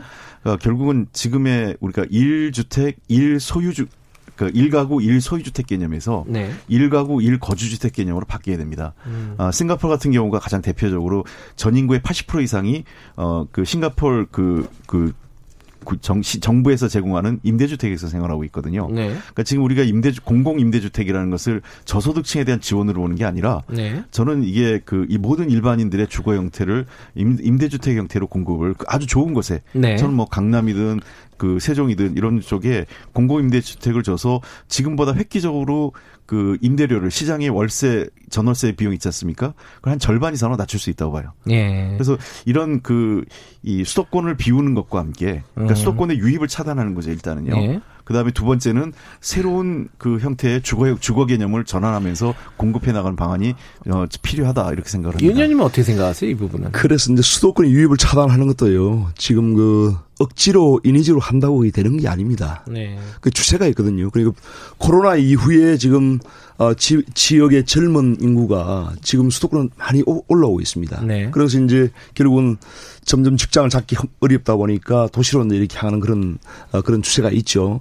최근에 그 지금 2016년도에 서울 서울시에 어, 주민등록 세대 수가 418만 가구였어요. 네. 근데 지금 20만 가구가 늘었습니다. 으흠. 인구는 좀 줄었지만은 으흠. 세대 수는 자꾸 늘, 늘죠. 1인 가구도 1인 늘고 예, 예. 자꾸 이렇게 이제 하기 때문에 그래서 2016년도에 서울의 어, 그 주택 보급률이 96.3%였던 것이 지금 더 떨어졌어요, 지금. 예. 그래서 이 이렇게 억지로 그 뭔가 어 서울의 어떤 유입이나 어떤 세대 수준가를 응를 수가 없기 때문에 결국은 그에 맞게 공급을 해야 되는데 이제 현 정부의 그 김현미 국토부 장관도 계속 공급은 충분하다고 이제 강변을 하고 있고 네. 공급이 이제 부족하다고 인정하지 않다 보니 결국 이까지 왔는데 지금 와서 이제 3년 동안 아무 일도 안 하고 손 놓고 있다가 지금 와서 뭐 그린벨트를 푼다느니 지금 뭐 태릉 그 골프장도 그린벨트 아닙니까? 그래서 이렇게 이제 그동안에 참 잘못된 그런 판단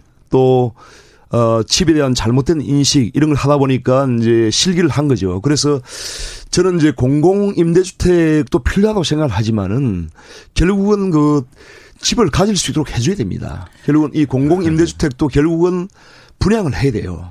또 이제 그게 왜냐하면 낙인 효과가 발생을 하기 때문에요. 그 공공 임대주택에 산다는 것이 결국은 낙인 효과가 발생하기 때문에 거기에 살고 있는 사람도 사실 그걸 어, 그렇게 알겠습니다. 요 얘기는 또, 또 성하지 않습니다. 큰 주제이기 네, 그렇기 때문에 예, 예. 이런 지금이라도 그런 공급이 부족하다는 부분에 대해서 좀 명확하게 인식을 정확하게 하고 거기에 맞게 대책을 어, 수립해 놓은 생각입니다. 그 부분에 한 말씀 드리면 예, 제가 서울에서 사니, 예, 서울에서 사니까요.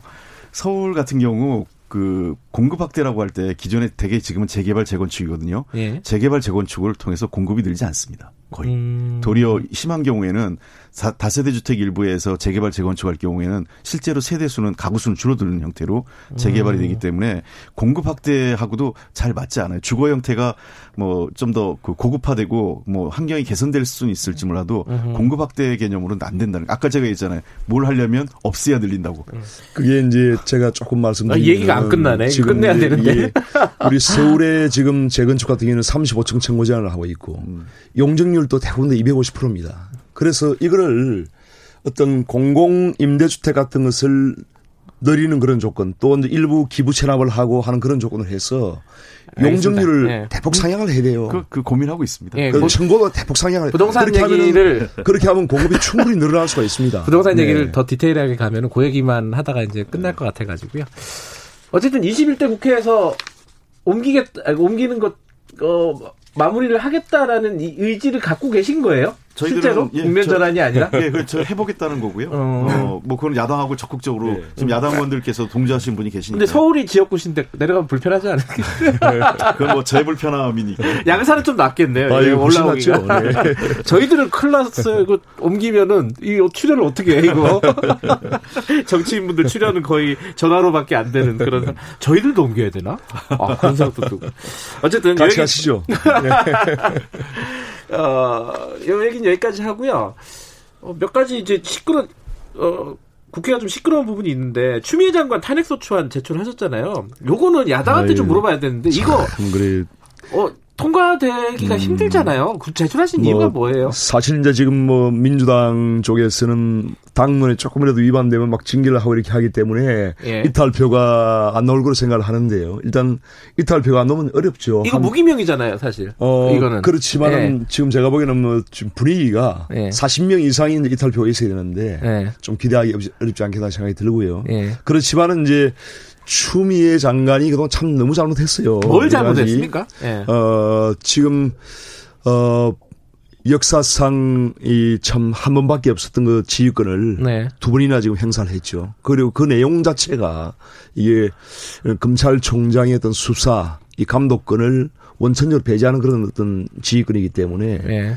분명히 권한 남용이에요. 이런 음. 부분이 위법 부당하고 그래서 이러한 부분을 법무부 장관이 법을 지켜야 되는데 그런 법을 안 지키고 위법 부당한 그런 행위를 했다는 그 자체가 이제 알겠습니다. 문제고요. 그다음에 시간이 많지 않아서 짧게 짧게 좀 갈게요. 결국 예. 검찰 윤석열 검찰총장이 예. 살아 있는 권력에 대해서 칼날을 들이대니까 결국은 그것은 이제 꺾기 위해서 한 거 아닙니까? 네. 그래서 이런 식으로 이제 국가 권리 남용해서는 안 된다고 생각하기 때문에 저희가 이제 탄핵 소추를 어, 발의를 한 거고요. 어제 대정부 예. 질문이 있었잖아요. 근데 김태훈 의원 미래통합당 김태훈 네. 의원하고 추미애 장관 거의 저는 싸우는 줄 알았어요.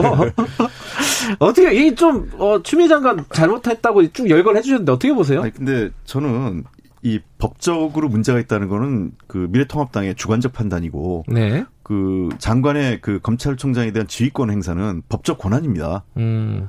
그것은 위법한 행위가 아니죠. 음. 그래서 법적 권한을 장관은 법적 권한을 했고 왜 그러냐면 이것이 그 검찰총장이 자기의 직권과 관련돼 있기 때문에 네. 검찰총장이 도리어 객관적이고 중립적 수사를 방해할 가능성이 있기 때문에 한 거죠. 거꾸로 장관이 자기와 관련된 수사를 지휘권 행사했다면 명분이 없겠죠. 네. 그러니까 이거는 이 검찰총장이 관련돼 있는 거기 때문에 검찰총장이 그 수사권을 지휘해서 빠지는 게 타당하다라는 얘기를 한 거라고 좀 봅니다. 네. 실제로 지금 그 장관 탄핵소추안이 벌써 다섯 번째예요, 이거요.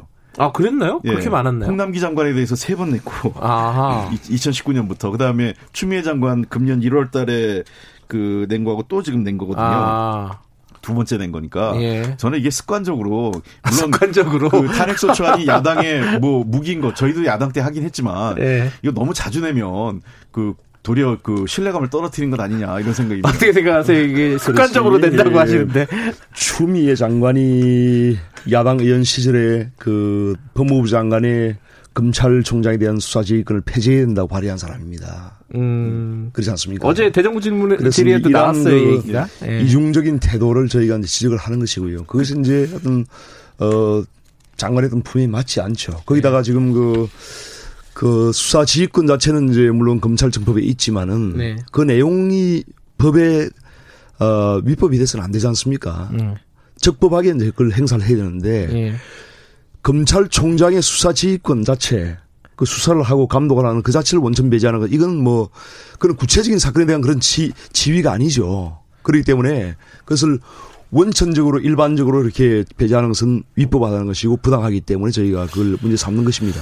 그래서 그게 보면 분명히 구체적인 사건에 대해서 이제 지휘를 한다고 되어 있지 않습니까? 구체적인 사건 지휘 아니죠. 이것은 포괄적으로 그것을 포괄적으로 예. 이 자체를 수사 지휘권 자체를 배제를 한 거기 때문에 그것이 맞지 않다는 것이죠. 저 예. 한동훈 한동훈 검사와 그 음. 채널 A 기자와 관련된 문제에 대해서 딱 찍어서 그 사건에 대해서 개별 수사에 대한 수사 지휘를 한 거고. 근데 그, 그 아까 대정부 질의에서도 나왔다고 제가 말씀드렸는데 과거에 수사 지휘권 폐지해야 된다고 얘기하신 분이 이렇게 하는 거는 좀 말이 안 되는 거 아니냐 이런 질의에 대해서는 어떻게 생각하세요? 그, 네. 또 그런 식으로 하면 야당도 할 말이 없는 게요. 왜냐하면 왜 그때 그 법안이 네. 통과가 안 됐을까요? 야당이 반대한 거거든요. 그러니까 이게 뭐야 이게? 네. 그, 자, 그러니까 그때 우리가 2004년도에 예. 그 열린민 열린우리당 시절에 발의한 건데 여당이었죠. 여당이 발, 발의한 건데 도리어 그 당시에 법안이 왜 통과 안 음. 됐겠습니까? 그러니까 야당과 합의가 안 된 거죠. 여당도 할 말이 있네요 여기 대해서. 예, 장관이 네. 이제 본인의 어떤 당사자의 문제이기 때문에 네. 본인의 그런 과거 행적과 지금 하는 행위가 전혀 맞지 않기 때문에 그래서 추미애 적은 추미애다 이런 말까지 나오는 겁니다. 그래서 예, 정말 그 네, 알겠습니다. 어. 아 여기 저기 뭐야 채널 A 그 뭐 검언 유착 의혹 사건 여기까지 예. 들어가면 시간이 없을 것 같고 시간 한 2분 남았는데 한 1분씩만 그 서울 부산 시장 선거 성, 후보 내야 된다고 생각하세요? 이건 홍 의원님부터 먼저. 저의 개인적인 생각을 예. 물어보신다면 저는 그 정당은 후보를 내고 그 그것 자체가 그러니까 네. 그런 여러 가지 그 우리가 잘 그 우리가 원인을 제공한 면도 네. 있고 네. 또그 후보를 내는 것이 적합하냐의 논란도 있, 있지만 정당이라는 것은 어 선거를 통해서 예. 국민에게 그에 대한 모든 것 평가를 갖고 어, 심판받는 게더 예. 책임 있는 자세다. 도리어 후보를 내지 않고 뭐 제3의 뭐 다른 후보를 옹립하거나 회피하는 것이 훨씬 더 비겁하고 정당하지 음. 않다고 생각을 하고 다만 현재 당의 입장이라는 건 아, 다, 아, 강, 정강이 있죠. 예, 예 그게 꼭 뭐 낼 수 있느냐 없느냐를 단정적으로 하진 않는다고 생각을 해요. 제 음. 입장에서. 근데 그 문제에 대해서는 조금 더 심도 있는 그 검토와 함께 어, 이후에 국민과 아 지금 당장 우리가 결정하기보다는 좀 더 시간을 갖고 음. 어, 당원과 당론 그, 그 국민들의 의견을 무겁게 받아들일 음. 필요가 있다. 그리고 차기 당 대표가 나오시면 그때 판단해야 될 몫이 아닌가 생각합니다. 개인적으로는 내는 게 맞다라고 예, 생각하시는데 저는 그게 음. 더 책임 있는 공당의 자세라고 생각합니다. 윤현님은 어떻게 생각하십니까, 요거는? 그래서 이제 민주당이 욕을 먹는 거예요. 이 상황에 따라서 이 말을 자꾸 바꾸기 때문에 예. 어, 욕을 먹는 것인데 이 부분은 이제 문재인 대통령이 당시 대표 시절에 네. 어, 이란 당원을 규정했다고 저도 들었습니다. 음. 보니까 확인을 제가 해보니까 어 부정 예. 또 부패 예. 이런 중대한 잘못을 했을 때는 음. 후보를 공천하지 않는다 이렇게 돼 있지 않습니까? 바로 이제 이게 박은순 전 시장의 그런 행태가 부정이에요, 부정. 잘못된 행동 아닙니까? 올바르지 않은 행동. 어? 부정. 그 문맥대로 해석을 하면 그런 겁니다. 알겠습니다. 잘못된 행동을 중대한 잘못을 예, 예. 했는데 해석이 됐는데 어, 여기까지 당연히 그건 내서는 예. 안 되고요. 문재인 대통령이 여기에 대해서는 사실 알겠습니다. 입장을 저는 밝혀야 돼요. 왜냐하면 3부 네. 예고도 해야 되고 예. 바쁩니다. 오늘 여기까지요. 예. 두분 고맙습니다. 감사합니다. 최고의 정치 네. 미래통합당 윤영석 의원님, 더불어민주당 홍익표 의원님이었습니다. 자, 2부는 여기까지고요. 3부에서는요. 노회찬 의원 오늘이 2주기입니다. 그래서 추모 앨범이 나왔다는데 추모 앨범에 참여하신 분들 모시고 노래도 좀 듣고 관련된 얘기도 좀 나눠보겠습니다. 일부 지역국에서는 해당 지역 방송 보내드립니다.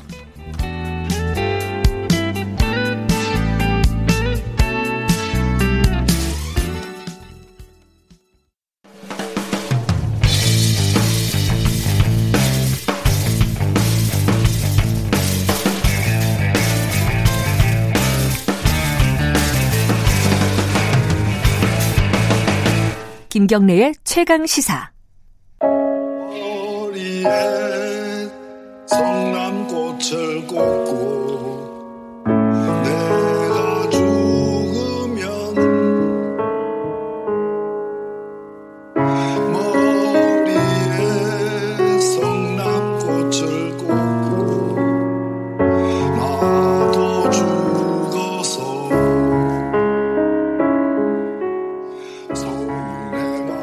지금 들으시는 노래가 어, 아시는 분들 꽤 계실 겁니다. 이 방송에도 한두 한두 번 나왔고 고 노회찬 의원이 직접 부른 노래예요. 본인이 고등학교 2학년 때 만든 노래라고 합니다. 소연가. 어, 오늘이 7월 23일 오늘이요. 고 노회찬 의원이 우리 곁을 떠난 지 꼭 2주년이 되는 날입니다. 어, 오늘 뭐 지난주에 어, 추모 행사도 있었고 이번 주에도 공연이 있고 이번에는 또 특히 기념 음반이 발매가 됐다고 합니다. 좀 궁금하죠? 어떤 분들이 음반에 참여해서 어떤 노래들을 불렀을까? 그리고 노회찬 의원의 2주기가 우리한테 주는 의미는 무엇일까? 뭐 여러 가지를 한번 생각해 볼 시간 마련해 보겠습니다.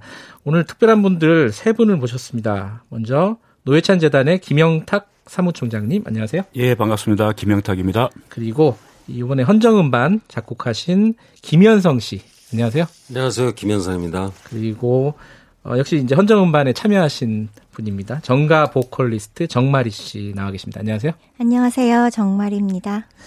어, 이 다들 좀 낯선 목소리만 들어서는 좀 낯선 분들도 계실 거니까 김영탁 사무총장님은 노회찬 의원하고 어떤 인연이 있으시죠? 예.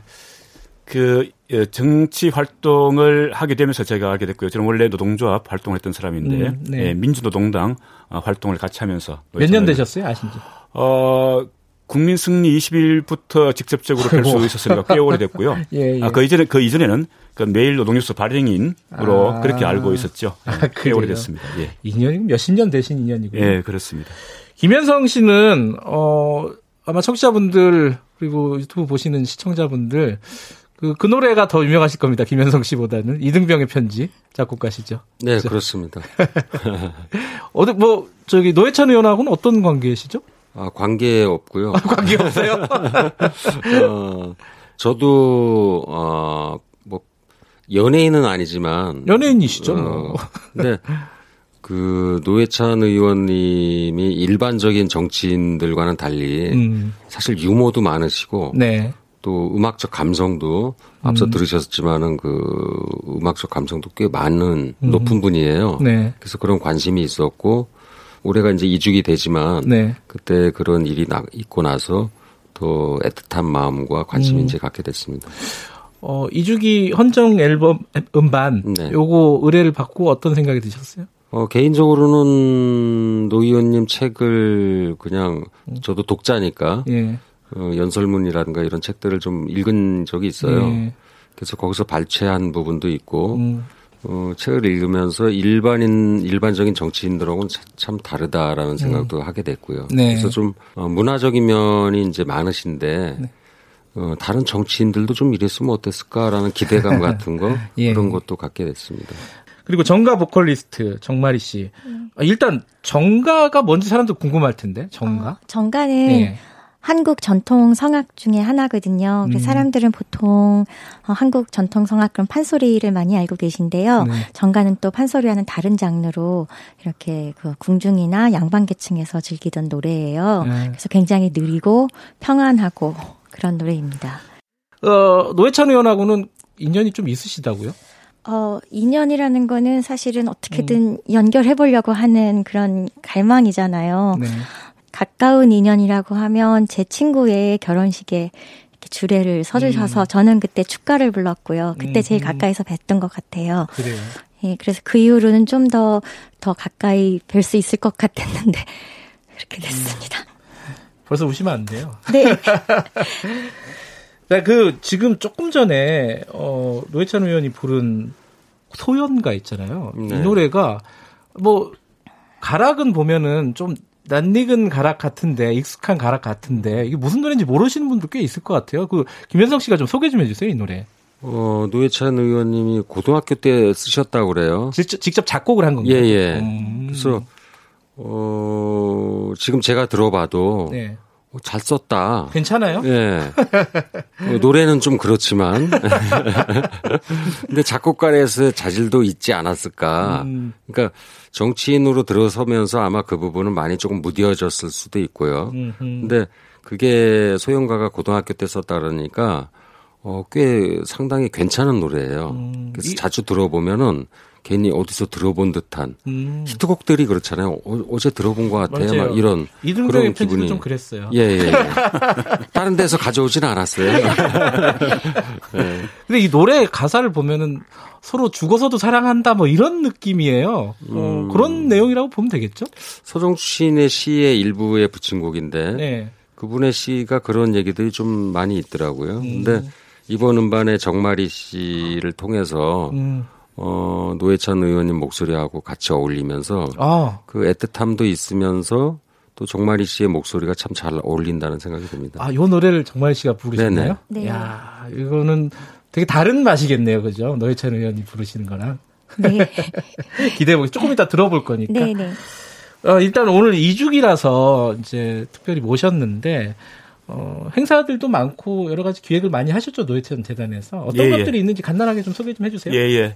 일단 뭐 지난 18일 날 네. 그저 마승 모란공원에서 추도식을 했고요. 그러니까 재단에서는 코로나 때문에 많은 분들이 오시지 못하기 때문에 아, 그 온라인 예. 추모관을 예, 열었습니다. 음. 그 온라인 추모, 추모관에 들어오시면 네. 그 노예찬 의원님의 그러니까 어릴 적 일기부터 시작해서 상당히 많은 부분들을 어, 보실 수 있으니까 꼭 한번 어, 들려주셨으면 좋겠고요. 그 노회찬 재단 홈페이지 가면 있나요? 예, 홈, 어, 네, 노회찬 재단을 검색하셔가지고 음. 홈페이지 들어오면 그쪽에 연동이 어, 될수 음. 어, 있습니다. 오늘 오늘도 예. 공연이 있다고요? 예, 헌정 음반이 나왔으니까 예. 예, 추모 공연을 하게 됩니다. 음. 어, 모시는 손님들은 코로나 때문에 많이 모실 수는 음. 없고 해서 네. 그러니까 노회찬 의원님 그러면 6411 버스 연설이 상당히 유명한데 그러니까 641 버스 연설에서 얘기했던 그러니까 투명 노동자들 음. 그래서 뭐 봉제, 청소, 돌봄 노동자들 음. 한 30분 정도를 모셔서 토크까지 겸해서 공연을 할 계획입니다. 아, 그 새벽 첫차를 타실 만한 분들 그렇습니다. 예. 모셔가지고 코로나에도 어. 불구하고 늘 현장에서 일을 하지 않으면 안 되는 그러니까 우리 사회에서 정말 소중한 존재들이죠. 이것도 예. 유튜브 같은 데서 중계하겠네요, 그죠? 예, 그렇습니다. 음, 예. 보실 분들은 예. 찾아서 보시면은 정마리 씨도 나오시나요? 네. 김현성 씨도 물론 나오시고요. 네, 그렇습니다. 아, 기라성 같은 스타들이 나오는 공연을 직접 보실 수 있을 것 같습니다. 공연 그 앨범 음반 네. 얘기를 좀 하면 제가 받았어요. 네. 어, 진행자 하면서 처음으로 느껴보는 보람인 것 같습니다. 어, 타이틀이 새벽 새벽 첫차 6411 이게 뭐 당연히 그 노회찬 의원 연설에서 따온 걸 것 같은데. 네, 그렇습니다. 요거 만들면서 보통 음반을 기획하고 하시면은 뭐 컨셉 같은 게 있잖아요. 음. 어떤 걸 주안점으로 해서 쭉 어, 만드신 거예요? 버스 번호가 물론 6411 버스가 실제 있기도 합니다만은 네. 특정한 그 버스라기보다 전국에 있는 그 새벽 첫차를 타는 분들의 풍경, 이야기, 음. 어떤 삶의 이야기들을 담으려고 했고 네. 노회찬 의원님도 노회찬 의원님의 그 시선이 바로 그런 것을 바라보았다는 생각을 해요. 음. 그래서 노랫말에도 이제 그런 부분들을 많이 반영했습니다. 음. 이게 그 새벽 첫 차 정말 타보셨어요? 아니요. 탔다고 얘기해야 되는 거 아니에요? 아니, 제가, 그 시간에는 어. 못 일어나서. 아, 예, 올빼미 계열이시군요. 네. 전 타봤어요. 근데, 어, 제가 일하러 간 건 아니었고, 취재 때문에. 네. 새벽 첫차 음. 타시는 분들을 취재한 적이 있었거든요. 진짜. 예, 예, 예. 와, 그렇게 많은 사람들이 탈 줄 몰랐어요. 꽉 차요. 서서 가요, 사람들이. 음, 예, 예, 꽉 차죠. 예. 대부분 청소 노동자분들. 근데 그 나중에 이제 그 이후에 이제 노회찬 의원 연설 들었을 때, 아, 근데 저는 그때 그러고 잊어버렸거든요. 근데 그, 참, 그걸 기억해가지고, 어, 자기 정치 인생의 가장 중요한 순간에 그 얘기를 했, 하는 순간에 굉장히 놀랐어요, 사실은. 저도 그 연설에. 어, 첫 차 타보셨어요? 아, 첫 차를 타시는 분들을 제가 배웅을 했죠. 취재에 어. 협조를 하기 위해서 같이 가서 태워드리고 예, 제가 배웅을 했습니다. 정관 씨는 어, 개인적인 인연도 있으시지만은 이번 음반에 참여해 달라고 했을 때는 어떤 네. 생각이 드셨습니까?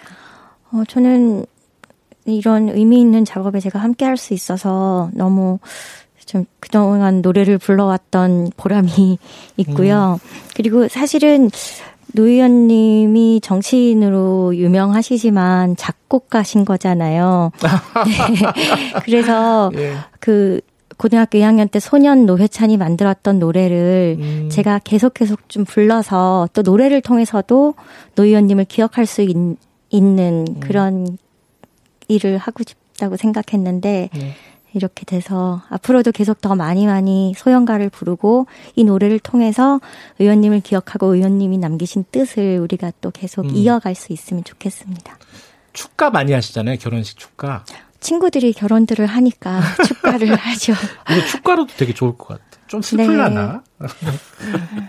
그 요번에 음반이 12곡이라고 들었어요. 네.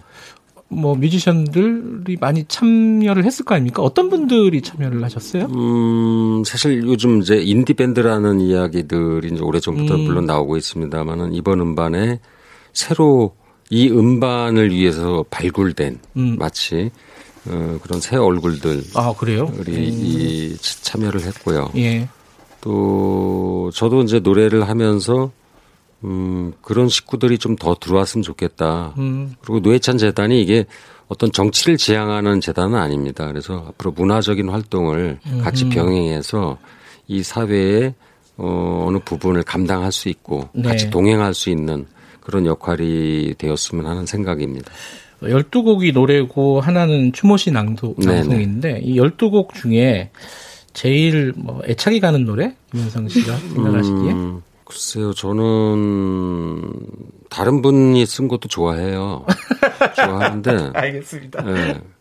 소영가 좋아하죠. 예. 어, 이번엔 정마리 씨가 했지만 예. 다른 음반 때 아마 제 소리의 질감으로 이렇게 한번 불러보고 싶은 욕심이 아, 있, 습니다 진짜. 예, 예, 예. 예. 어, 다른 노래 중에 왜냐면은 네. 그 노래를 제가 지금 불러달라고 요청을 드리려고 음. 그러니까 하나 말씀해 주셔야 네, 네, 돼요. 그러면 새벽 첫차를 타볼까요? 아, 거의 타이틀곡이라고 할 수 있겠네요, 그죠? 어, 그렇죠, 예. 음, 그러면 새벽 네. 첫차 한번 들어보겠습니다.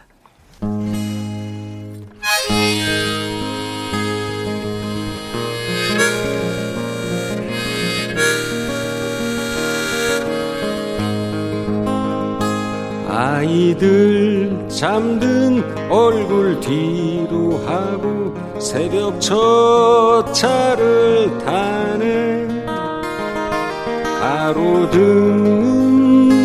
밤을 새우고 버스기사가 인사를 하네. 시동이 걸리고 낯익은 길을 새벽 첫 차가 가네. 빌린 경비원 이씨가 타고 구내 식당 남도 떼기 타네. 정류장마다 부지런한 사람들 붐비는 차에 오르네 열심히 살았어 열심히 살았어. 버스가 흔들려도 누가 물어봐도 대답할 수 있어. 우린 눈물겹게 살았어. 열심히 살았어 열심히 살았어. 손잡이를 놓치지 않고 아이들 잠든 얼굴 뒤로 하고 새벽 첫 차를 가네. 찬바람에 눈물이 나네. 새벽 첫 차가 출발한다네. 출발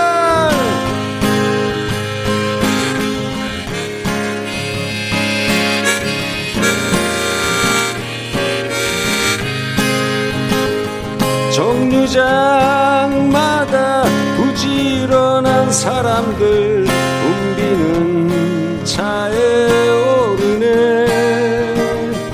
열심히 살았어 열심히 살았어. 버스가 흔들려도 누가 물어봐도 대답할 수 있어. 우린 눈물 겹게 살았어 열심히 살았어 열심히 살았어.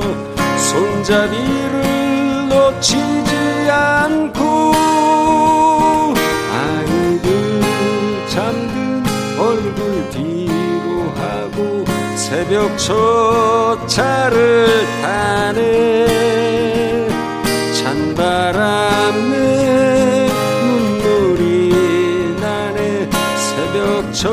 첫 차가 출발한다네. 찬바람에 눈물이 나네. 새벽 첫 차가 출발한다네. 새벽 첫 차가 출발한다네.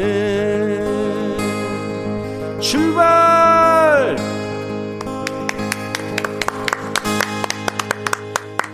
아, 눈물 나네요, 이거.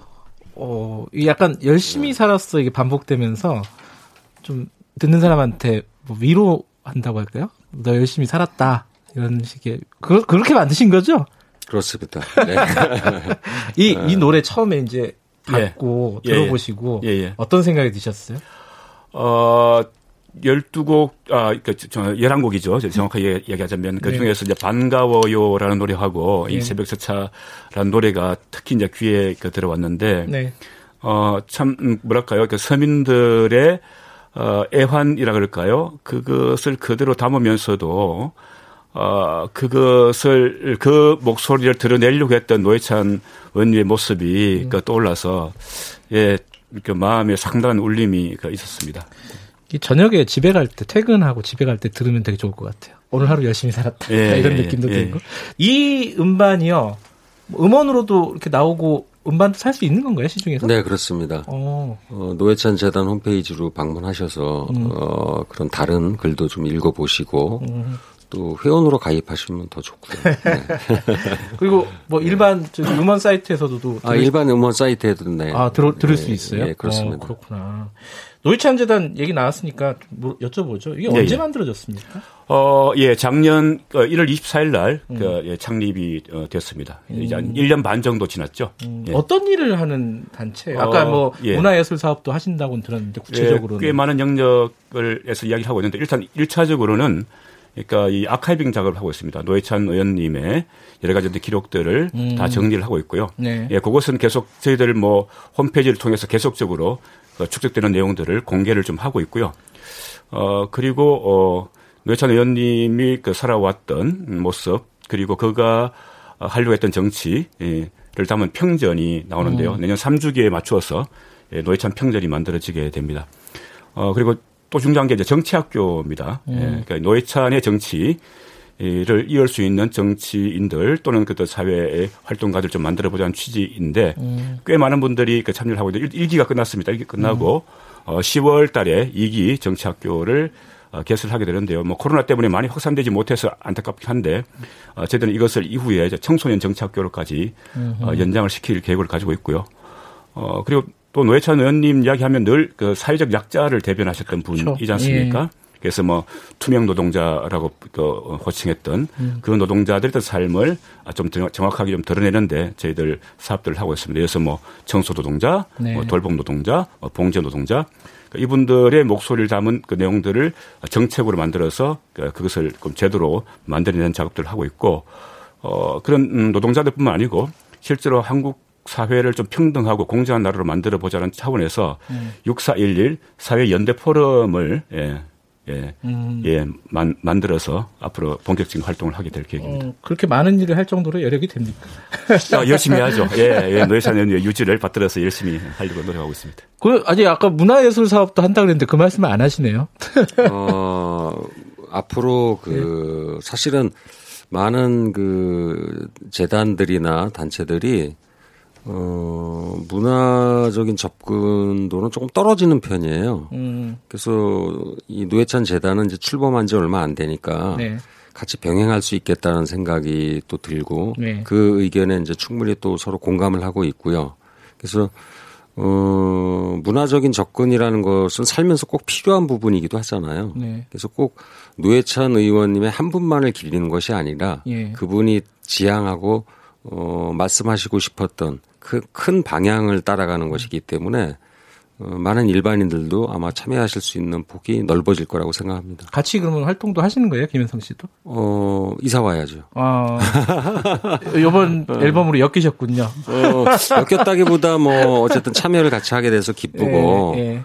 어, 이것이 좋은 계기가 될 거라고 믿습니다. 음, 정마리 씨도 같이 뭐 활동할 네, 수 있는 게 저는 뭐 저한테 기회를 기회를 주신다면 음. 뭐든지 든든하시겠어요. 예, 예. 그러니까 노회찬 의원님을 그러니까 저희들이 이제 문화인 노회찬이라고도 표현하거든요. 네.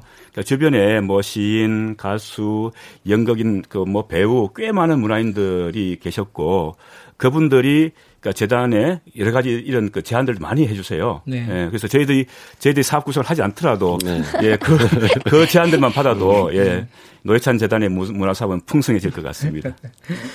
이거 여쭤봐야 될 것 같아요. 이게 어, 떻게 말씀하실지가 궁금한데 왜냐하면 굉장히 뻔한 질문인데 사실은 꼭 필요한 질문이라서 노회찬 의원 2주기가 우리 사회에 주는 뭐 개인적으로 주는 의미일 수도 있고 뭘까? 이제 2주기니까요. 네. 그래서 2년이 흘렀는데 그냥 계속 다짐하고 앞으로 어떻게 살 것인가를 더 생각해야 될 것 같아요. 그 전에 음. 좀 잘못했던 거나 제가 좀 잘못 생각했던 것들 이런 거보다는 좀 더 바르고 좋은 사람이 되기 위해서 노예찬을 생각하면서 살아야 될 것 같습니다. 네.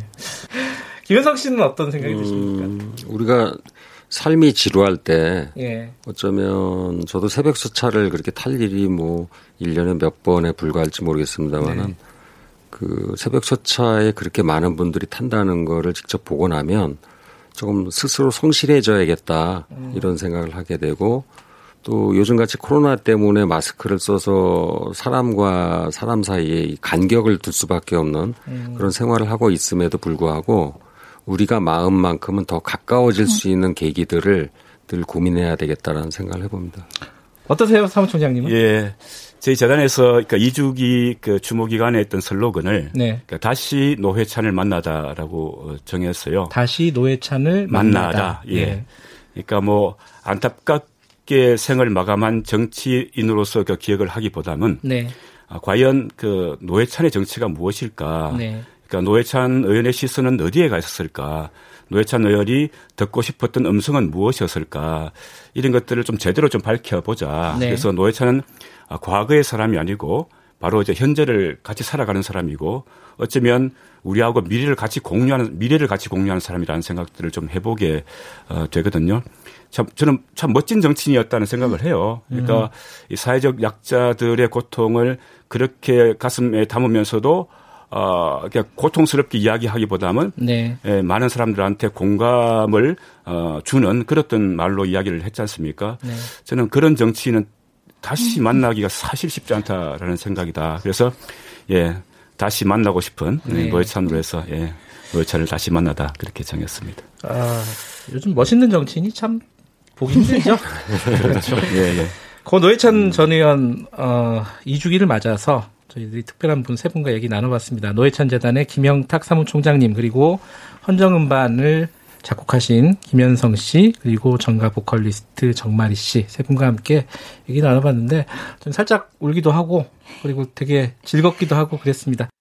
어, 맨 처음에 노회찬 의원이 직접 부른 노래였죠. 소연가를 정마리 씨 목소리로 들으면서 저희들 세 분과 어, 인사 나누겠습니다. 오늘 고맙습니다. 예, 고맙습니다. 감사합니다. 네, 7월 23일 김경래 최강시사 여기까지 하고요. 내일 아침 7시 20분에 다시 돌아옵니다.